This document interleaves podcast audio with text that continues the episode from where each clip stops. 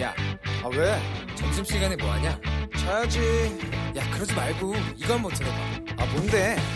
지금 당장 라디오를 켜봐 나른한 오후 깨울 시사 토크쇼 모두가 즐길 수 있고 함께하는 시간 유쾌하고도 신나는 시사 토크쇼 오태훈의 시사본부. 네, 시사본부 2부 시작하겠습니다. 저희 시사본부는 청취자 여러분들의 참여 기다리고 있습니다. 샵 9730으로 의견 보내주시면 반영하겠습니다. 짧은 문자 50원, 긴 문자 100원의 정보 이용료 있고 어플리케이션 콩은 무료입니다. 전문성과 현장성 살아있는 고품격 high quality 범죄 수사 토크를 지향하는 수요일 아는 경찰 시간입니다. 한국범죄연구소 김복준 연구위원, 전 서울경찰청 범죄심리분석관이신 배상원 프로파일러 두 분과 함께 말씀 나누겠습니다. 두 분 어서 오십시오. 네, 안녕하세요. 예. 예. 아, 좀 된 사건입니다. 2016년 거주하던 아파트에서 감쪽같이 사라져서 논란이 됐던 부산 신혼부부 실종 사건이 공개 수사로 전환이 됐습니다. 감쪽같이 사라졌다.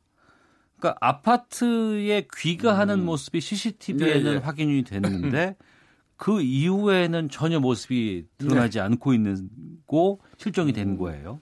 어떤 사건이었습니까 이게? 아, 이 사건은 꽤 됐습니다. 2016년 5월 달에 발생한 사건이에요. 어, 2000, 이제 사건 뭐 일자별로 가면요. 2016년 5월 27일 날 밤 11시경에 이 부산에 있는 한 아파트에 신혼부부 중에 아내 되시는 분이 먼저 귀가를 해요. 네. 최모 씨입니다. 네. 그리고 그 다음 날이죠. 어, 03시 30분경에 남편인 전모 씨가 귀가를 하는 거는 그 아파트 입구에 있는 CCTV에 전부 나왔어요. 네. 그런데 그 이후로 두 사람이 집에서 사라졌는데 밖으로 나가는 그 동영상은 CCTV 어디에도 잡힌 바가 없- 없는 겁니다. 어. 어, 속된 말로 완전히 어디 증발한 것처럼 두 사람이 사라져 버린 거예요. 예. 그래서 이제 실종 신고를 그 접수한 경찰관들이 이 수사에 착수해서 조사를 하는 과정에서 어, 이 없어진 남편 전모 씨의 예전 고등학교 때부터 여자친구 어, 그 여성과 이, 그, 이, 이 사건에 어떤 연관성이 있다고 본 것 같습니다. 네. 어, 그래서 이제 그 여성이 유력한 용의자로 부상이 됐고, 어, 검거하고자 했으나 이미 그 여성은 현재 노르웨이에서 살고 있는 사람이에요. 어. 그래서 그, 그 여성을 검거할 수 없었고, 결국 경찰에서 그 여성을 인터폴 적색 수배를 했고, 노르웨이 경찰이 검거를 했고, 또 신병을 인도받으려고 했으나 노르웨이 그 이 법무부 이 그 신병 인도 담당 측에서는 어, 직접 증거 없다. 네. 그래서 신병 인도할 수 없다. 이런 결정을 내려서 송환할 수 없는 이런 상태에 지금 놓여 있는 것이죠. 그냥 네. 단순히 여자친구 전 여자친구가 아니라 네. 이분들이 실종될 즈음에 노르웨이에서 들어오신 겁니다. 어. 그러니까 그 정황이 드러나니까 예, 예. 그러니까 노르웨이에 계셨다고 하면 사실은 뭐 연관성이 그렇죠. 없는 거죠. 그런데 있으니까. 예, 근데 예. 그 즈음에 들어오셔 갖고 뭐 이제 여러 탐사 보도 프로그램에서 추적한 바에 의하면 왜 현금만 쓰고 다니냐? 어. 이런 게 이건 뭐저 정확히 확인된 건 아닙니다만은 예. 그런 보도들이 나오게 있으면서 관련이 있는 거 아니냐? 음. 그런데 문제는 이제 이 정도만 가지고 노르웨이 유럽의 법원이 이게 잘 안 내주거든요. 유럽의 법원은 신병인도라다 이런 분은 매우 엄격하기 때문에 네. 그래서 이제 어떤 수사 진행 자- 상황이 매우 어렵게 된 상황입니다. 음. 근데 궁금한 것은 우선 어, 신혼부부 모두가 다 집에 들어가는 영상은 있고 그렇습니다. 예. 그 이후에 나온 영상은 없고 예. 그리고 이제 행방이 묘연해진 거 아니에요? 네. 다른 뭐 주변에 있는 CCTV도 다 확인을 해봤을 예, 것 예, 같기도 확인했습니다. 하고. 예. 유일하게 이제 핸드폰이 꺼진 건 그 다음에 밝혀진 거고요. 아, 예. 핸드폰도 있겠군요. 예, 그렇죠. 예. 근데 사건 발생 2년 10개월 동안 이렇게 공개 수사로 전환하지 않았던 그 뭐 특별한 이유 같은 게 있을까요? 이제 일반적인 경우에는 실종 신고를 하게 되면 가족들이 적극적으로 어, 사진을 공개하고 공개 수배를 하는 걸 원하는 건 맞아요. 예. 어, 근데 이제 두 가지 이유가 있는 것 같습니다. 뭐 이 두 사람의 실종자 가족 중에서 혹시 얼굴을 공개하는 거에 대한 어떤 어, 심정적인 부담이 있어서 반대했는지 여부도 따져봐야 될 것 같고요. 네. 두 번째로는 일단 경찰에서 어, 실종 전 이 두 사람이 실종 전 15일 전입니다.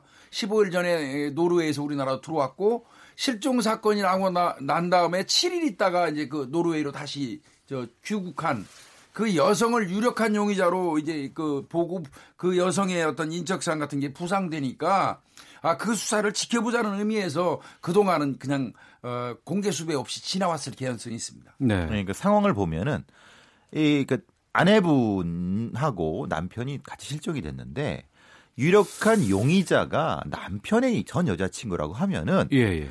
이 부부의 실종이 사실은 둘 다 실종이 아닐 수도 있는 가능성이 분명히 존재하는 때문에 어. 경찰에서는 매우 신중하게 접근을 하는 거죠. 네, 우리가 네. 보통 부부가 실종됐다고 해서 부부가 어떤 특정한 제3의 사람들에 의해서 같이 뭐 납치되거나 그럴 수도 있지만은 네. 혹시라도 두 분이 뭐, 뭐, 이제 다툼을 하다가 이렇게 사건이 발생할 수도 있는 거니까 음. 네. 그럼 이것에 대한 접근은 매우 신중하게 해야 되거든요. 어. 그래서 이제 가족들의 의견을 신중히 보는 입장에서 쉽게 공개 수사 결정을 못했지만은 네. 이제 이제 그 노르웨이에 있는 분에 대한 송환이 이제 좌절되면 거의 저 실질적 좌절이죠. 되면서 공개수사를 결정하게 된 거죠. 근데 이렇게 행방이 묘연 그 두 명이나 되는데 예. 흔적도 남지 않고 이렇게 행방이 뭐 이렇게 묘연해지거나 사라질 수가 있어요. 이게 이제 예, 혹자는 그래요. 어떻게 CCTV가 있는데 들어갈 때는 두 사람이 보이는데 나갈 때는 어, 무슨 재주로 흔적도 없이 CCTV에 잡히지도 않고 나갈 수 있느냐. 예. 이거 정말 이상하다 이렇게 얘기하시는데 에, 이게 적정한 방송에서 적정한 이야기인지 모르겠습니다만은 솔직히 말해서 어, CCTV가 아파트에 설치됐다고 해가지고 사각지대가 없는 건 아니에요. 음. 어, 저희 같이 수사하는 사람들은 이제 뭐 그런 부분 사각지대를 뭐 나름대로 상당히 연구도 많이 하고 합니다만은 네. 뭐 이제 뭐 쉽게 얘기한다 그러면 어 그렇게 그 흔적 없이 나갈 수 있는 사람은 그쪽 지리에 밝은 사람일 거고요. 그렇겠죠. 그, 네. 그리고 CCTV의 위치를 근거로 해서 수없는 시뮬레이션으로 이를테면 뭐 벽에 납작 붙어가지고 요리조리 가는 방법을 1차 터득해 본 사람이라면 어. 불가능한 게 아니거든요. 예. 다만 이제 이거는 문제는 두 부부가 그런 식으로 뭐 어, 어, 이렇게 에, 사각지대를 찾아서 은밀하게 벽에 붙어가지고 귀신처럼 빠져나갈 수 있었느냐. 음. 이 부분에는 개인적으로는 저는 조- 조금 이해는 안 가는 부분이 있기는 해요. 그럼 만약에 그 부부가 이렇게 몰래 나갔으면은 네. 이건 실종은 아니죠. 자발적인 도피죠, 그렇죠. 말하자면. 음. 그러니까 그러면 만약에 자발적 도피라고 하면은 네. 본인들의 가족한테는 어떤 형태든 연락을 하고 뭐 이랬을 텐데 지금 그런 상황은 경찰에서도 좀 별로 보이지 않으니까 네. 그러면 사실은 그래서 그래서 이제 결정적으로 실종이다라고 하는데 뭐 탐사 프로그램에서 실제로 그 사각지대 있는가를 이제 여러모로 이제 실험을 해보니까 네. 가능하다. 어. 라는 것이 뭐 아주 좀 복잡하지만 가능하다까지는 나왔습니다. 그러니까 최근에 사람의 동선 같은 거 파악할 때 제일 많이 나오는 게 휴대전화잖아요. 네, 그렇습니다. 남편의 휴대전화가 있었을 것이고 예. 부인의 휴대전화가 있었을 것 같은데 예. 이게 각각 다른 곳에서 꺼졌다면서요? 그렇습니다. 이 남편의 휴대전화는 부산에서 꺼졌고요. 예. 같은 날 그 아내의 휴대전화는 서울에서 어, 꺼졌어요. 예. 어, 그렇다면 이제 이거는 어, 시간대를 좀 따져봐야 되겠죠. 음. 부산 그 어, 부산과 서울 그 이동 가능성을 따져봐야 되는데 네. 부산에서 남편 휴대폰이 꺼진 시간이 뭐 만약에 1시라고 그러면 어, 서울까지 4시간 정도 걸린다고 그러면 5시에 서울에서 켜졌다면 어, 한 사람이 이동했을 수도 있어요. 네. 그런데 그게 터무니없이 가깝다면 음. 그러면 범인은 둘 이상이라고 봐야죠. 네. 그리고 이제 혹시 가능성도 사실 저 비싼 휴대폰 같은 경우는 이제 뭐 뭐니 흘렸으면은 그걸 갖다가 파는 사람들도 있으니까 음. 그 가능성도 사실 경찰에서 많이 검토를 했을 겁니다. 네. 근데 그런 부분들을 제외하고도 사실은 좀 이상한 상황이죠. 왜냐하면 음. 이게 분리돼서 이동했다는 부분은 예. 공개 수사로 전환이 음. 됐기 때문에 저희가 말씀을 드립니다. 2016년 거주하던 부산 아파트에서 사라진 신혼부부 최성희 전 민근 씨를 보셨거나 보신 적이 있으신 분은 112나 가까운 경찰서로 신고하시면 될 것 같은데요. 이 실종 당시에 수상한 행적들이라든가 아니면은 어, 우리가 이런 것들을 좀 확인해 보면 좀 도움이 되실까 되지 않을까라는 부분들은 어떤 걸좀 짚어보면 좋을까요, 저희가? 아니 그러니까 이제 이 경찰에서 어, 이 남편 전민근 씨하고 그 전에 사귀던 여성, 이제 경찰에서 유력한 용의자로 보는 여성에 대해서 상당히 심도 있는 수사를 진행을 한 겁니다. 네. 아까 말씀드린 것처럼 그 여성은 어, 이 두 사람이 늦은 결혼입니다. 음. 나이가 30이 훨씬 넘어서 거의 40줄에 가까운 무렵에 이 결혼을 했는데 네. 이 두 사람이 결혼을 하는 하고 난 이후에도 이 전 여자 여자 애인이었던 지금 노르웨이에 있는 여성이 엄청나게 협박을 많이 했었어요. 아, 그런 정황들이 어, 있었군요. 잘 살아보자 하는 거에서부터 시작해서 예. 아, 그 여성도 본인이 먼저 결혼을 해가지고 먼저 결혼을 해서 아이를 낳았다가 아이가 사망한 게 있는데 음. 그 아이가 사망한 부분에 대해서 이쪽에다가 내 아이는 지금 냉동 보관하고 있다.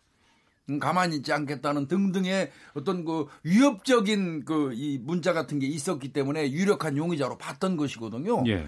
그래서 이 여성을 이제 추적을 했던 건데 사건 발생 15일 전에 들어오고 노르웨이에서 그것도 어, 누구한테 가족까지도 알리지도 않고 들어왔다는 겁니다. 음. 자기 그 가족들한테도 모르고 있었어요. 그 어, 자기 딸이 이 한국에 들어온 거를. 어, 그래서 은밀히 들어와서 아까 배 교수 말씀하신 것처럼 현금만 사용하면서 흔적을 남기지 않았고요. 네. 카드 쓰면 동선이 나오니까요. 어, 그리고 범행 발생 이후에 7일 만에 또 조용히 노르웨이로 귀국을 했거든요. 어. 이런 부분 등등은 분명히 이 사건과 어, 연관성이 있으리라고는 추정할 수 있어요. 이, 이 사건은 그거를 밝혀야 됩니다. 이 사건은 그 만약에 여자분이 유력한 용의자라고 하면은 혼자서 하기는 어려운 상황이니까 분명히 조력자가 있을 거라는 걸 추정해 볼 수 있다고 하면은 어. 관련된 동선 하에서 네. 그걸 이제 접촉했던 사람들에 대한 수사 음. 그 부분이 사실은 뭐 기본적으로 검토는 됐겠지만 한 번 더 면밀히 하는 것이 수사의 기본이 아닌가 싶습니다. 알겠습니다. 자, 한국범죄연구소 김복준 연구위원, 배상원 프로파일러와 아는 경찰 함께하고 있는데요. 다음 사건으로 좀 넘어가 보겠습니다.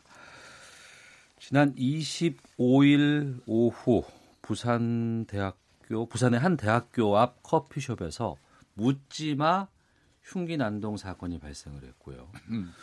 또 어, 공교롭게도 같은 날 서울 신림동 한 초등학교 인근에서도 50대 남성이 일면식도 없는 어- 업주를 위협하고 출동한 경찰에게 흉기를 휘두르는 사건.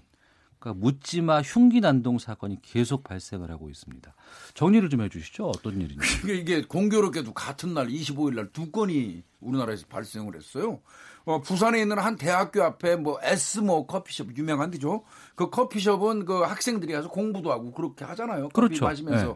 거기서 공부를 하고 있는데 갑자기 후드티를 이렇게 뒤집어 쓴 그, 그 조그만 남성이 들어오더니 공부하고 있는 여학생을 그냥 그 공격했어요. 흉기로. 아이고. 그래서 그 여성이 그 아마 옆구리 쪽을 찔린 걸로 알고 있는데요. 다행히 이제 병원에 옮겨가지고 생명에 지장은 없지만 예. 어, 그 바람에 그 아내가 아수라장이 된 거죠. 어. 그리고 겨- 출동한 경찰이 이제 검거를 했는데 경찰이 검거할 때는 또 뭐 흉기를 버리고 자기가 알아서 무릎 딱 꿇고 엎드려 주는 또 그런 행태를 보이기도 했어요. 예. 왜 그런 범행을 했냐 했더니 세상 저 사람들이 나를 비웃고 무시해서 그랬다. 예. 어, 이렇게 지금 이야기하고 있어서 어, 정신 상태가 조금 이상한 게 아닌가 하는 어, 의혹을 가지고는 있고요. 음. 그날 또 공교롭게 서울 관악구 신림동 쪽에 있는 초등학교 앞에서 어느 그, 그 부동산을 찾아가 가지고 부동산 중개사 하는 분한테 네가 집을 뭐 이상한 데 얻어줘 갖고 내 피해봤다 하면서 흉기로 위협을 했다고 해요. 네. 그 신고를 접하고 경찰이 출동을 하니까 초등학교 담벼락 앞에서 경찰하고 흉기를 휘두르면서 대처를 했어요. 그 과정에서 경찰이 얼굴에 흉기 공격을 받아갖고 상당히 많이 다쳤습니다. 어. 그리고 이제 뭐 경찰관들 한 예닐곱 명이 와가지고 어 결국 그 어, 테이전 건과 또 경찰봉으로 진압을 해서 검거를 했는데 그 역시도 상당히 그 현장에서 횡설수설했다고 그래요. 예. 그래서 그분 역시도 또 뭔 그 정신질환이 있는 것이 아니냐 이렇게 지금 보고 있는 그러니까 거예요. 이 부분인데요. 지금 보면 장소가 커피숍하고 부동산 중개소거든요.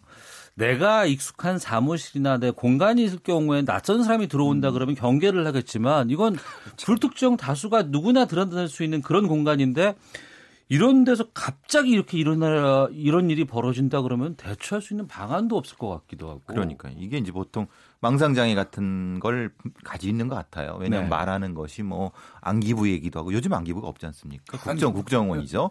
예, 그런 얘기도 하고 예. 자기가 나, 뭐 어떤 여자가 자기를 굉장히 그 기분 나쁘게 쳐다본다라고 생각하는데 그 여자는 절대 그런 게 아닙니다. 그냥 자기 공부하고 있었어요. 예, 공부하고 있었으니까. 그러니까 음. 자기 망상이 존재하는데 그 망상이 누군가 나를 피해 망상이 돼갖고 그거를 극복하기 위해서 스스로 극복하기 위해서 어, 어떤 일종의 내적 자구책으로서 큰 길을 휘두르는 방식이거든요. 어. 그러니까 물론 이제 그 20대 같은 경우는 다른 제3의 피해가 놓지 않은 어떤 낮은 정도지만은 두 번째 같은 경우는 사실은 다수를 공격한 부분, 특히 경찰의 저항을 많이 했기 때문에 많이 다치고 네. 예, 중등 이상의 공격성. 이게 이제 정확히 말하면 관리되지 않은 어떤 이 정신 질환이 있다고는 표현할 수는 없지만은 어. 중간 정도. 그러니까 약간의 중간 정도에 있는 사람들의 문제인 것 같아요. 예.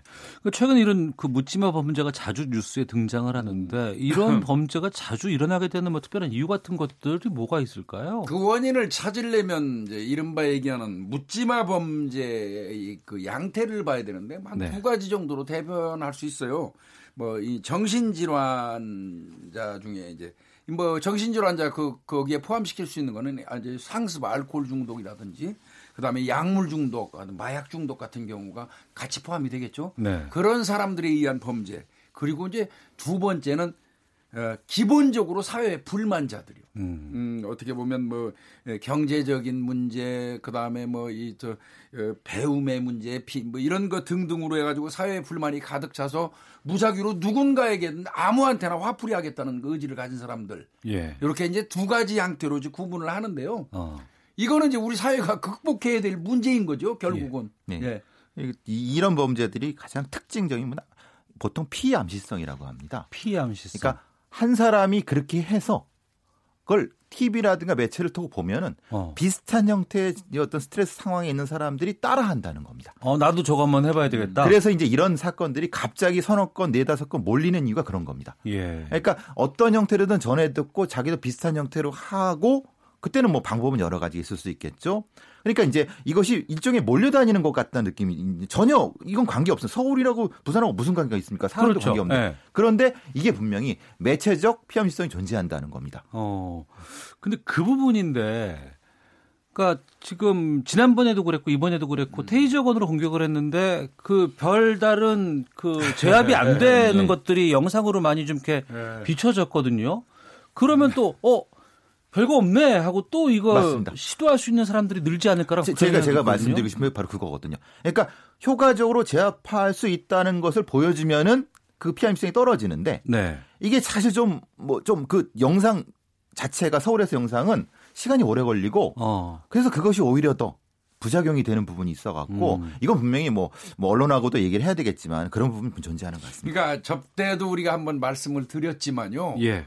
겨울철에 패딩 입은 상황에서 테이저건은 효율적이지 못하다고 그랬잖아요. 음. 이번 경우도 이 초등학교 앞에서 경찰과 대치하면서 경찰 얼굴을 공격했던 사람 같은 경우는 테이저건을 발사했지만 두꺼운 옷 때문에 실패했어요. 예. 그래서 결국은 경찰이 경찰 봉으로 이 손목을 내리쳐서 흉기를 떨어뜨리게 하고 난 이후에 제압을 했거든요. 네. 그런데 그때 이제 그 말이 나왔을 때 경찰청에서 한국형 테이저건을 지금 개발하고 있다고 했는데 아직도 여전히 지금 보급이 안 되고 있는 거예요. 이거 하루라도 신속히 해야 되지 않겠습니까? 알겠습니다. 예. 그리고 마지막으로 그 그러면 그 일반 시민 입장에서 이런 묻지마 현장에서 내가 피해 당사자가 되거나 그 공간에 있었을 때 현실적으로 대처할 수 있는 방안 같은 거 있으면 좀 알려주세요. 핵심적인 것은 약자를 보호해야 됩니다. 예. 어린아이랑 여성들 보호하는 것 본인이 남자시라고 하면 어. 그리고 혼자 대응, 대응하지 마시고 예. 자기와 비슷한 남자 두세 명이 같이 어. 그러니까 그 가해자가 보는 입장에서 나보다 숫자가 많고 더 커 보인다라고 예. 심리적인 위압감을 주는 음. 방식으로 해야 됩니다. 네. 그러니까 자기가 무슨 무술을 해갖고 갑자기 뭐 공격해서 됐다고 하는 거는 그거는 됐을 때의 문제지 안 됐을 경우는 피해가 크기 때문에 네. 두 가지 약자를 보호하고 같이 대응하고 물론 그때는 당연히 신고해 달라고 빨리 얘기를 해줘야죠. 예. 그거는 일리가 있습니다. 이거 묻지마 공격을 하는 사람들도 특징이 있는데요. 행동 예. 양태에 그들도 본인보다 좀 어, 세다고 생각되는 사람을 회피하는 경향이 있다고 합니다. 어. 그래서 여성이나 노인들을 주로 이 범행 그 대상으로 삼는다고 하니까요. 네. 조금 전에 배 교수님 말씀하신 것처럼 어, 건장한 남자들이 그 몇 명이서 어, 그 대응을 한다면 어, 효율적인 어떤 그 예방 방법은 될 것 같습니다. 어, 알겠습니다. 저희 오태훈의 시사본부 시작할 때부터 첫 방송부터 아는 경찰 함께 해 주셨습니다. 한국범죄연구소의 김복준 교수께서 오늘이 마지막 방송이세요. 예, 예, 예, 그렇습니다. 자, 예, 예. 청취자 여러분들께 인사 말씀 좀 부탁드리겠습니다. 예, 저 어, 제가 처음 이거 시작할 때만 해도 진짜 공영방송 라디오에서 이 범죄를 분석해가지고 오후 시간대 그냥 편하게 하고 싶은 대로 하시라고 그래서 참 획기적인 방송 시작했었습니다. 예. 그래서 뭐 혹시 뭐 불이익 처분도 있었을지 모르겠습니다. 이 방송 쪽에는 아니에요. 예, 제가 그냥 그 여과 없이 있는 그대로 막 전달하는 스타일이다 보니까 예, 불편 드린 게 아닌지 좀 그런 생각도 들고요. 어, 어, 뭐 하여튼 뭐 다시 또 와서 방송할 수 있는 기회가 있으면 또 돌아와서 또 방송을 할 것 같고요. 예. 어, 뭐 조금이라도 어, 우리 사회에서 일어나는 그 어떤 범죄 현상을 이제 가감 없이 예, 그 전달해드리고 우리 저 시청자분들, 청취자분들이 이해가 좀 편하게 예, 좀 됐으면 좋겠다는 생각으로 했는데 네. 예, 긍정적인 그 어떤 어, 그 반응이 있었으면 좀 다행이라고 생각하고요. 예. 마지막으로 하나 부탁하고 싶은 거는 어, 요즘 경찰이 엄청 많이 맞습니다. 예, 뭐 이, 맞을 건 맞아야죠. 그럼요. 잘못한 예. 건 혼나고 그리고 고쳐야지 되는 거니까요. 근데 에, 그러기에는 또 절대 다수의 경찰관들이 이 시간에도 어, 뭐, 이 밤이슬 맞으면서 잠복 근무하고 있고요. 어, 옆구리에 칼 맞아가면서 범인 잡으러 다닙니다. 목숨 걸고 그래도 이게 직업이고 천직이라고 생각하고 네. 어, 열심히 일하는 절대 다수의 경찰관들이 많으니까 어, 그들을 좀 응원해 주시고 뭐 건전한 비판 많이 하셔도 좋지만 또 그들을 한편 이해하고 응원해 주시는 그런 격려도 좀 해주셨으면 하는 어떤 전직으로서의 바람입니다. 네, 알겠습니다. 항상 정의로운 말씀 해주셔서 저희 프로그램에서도 많은 도움이 됐었고요. 이민숙님께서 너무 쉽고 재밌었는데 아쉽네요. 늘 건강하세요라는 의견도 보내주셨고 흰 토끼맘님 그동안 참 재미있었습니다. 또 뵙길 바랍니다라고 의견 주셨습니다. 어, 배상훈 교수님은 계속 해 주시는 거예요? 예. 어디 가시면 안 됩니다. 알겠습니다. 자, 호태훈의 시사본부 한국범죄연구소 김복준 연구위원 배상훈 프로파일러와 함께 아는 경찰 오늘 방송 마치도록 하겠습니다. 두 분 말씀 고맙습니다. 감사합니다.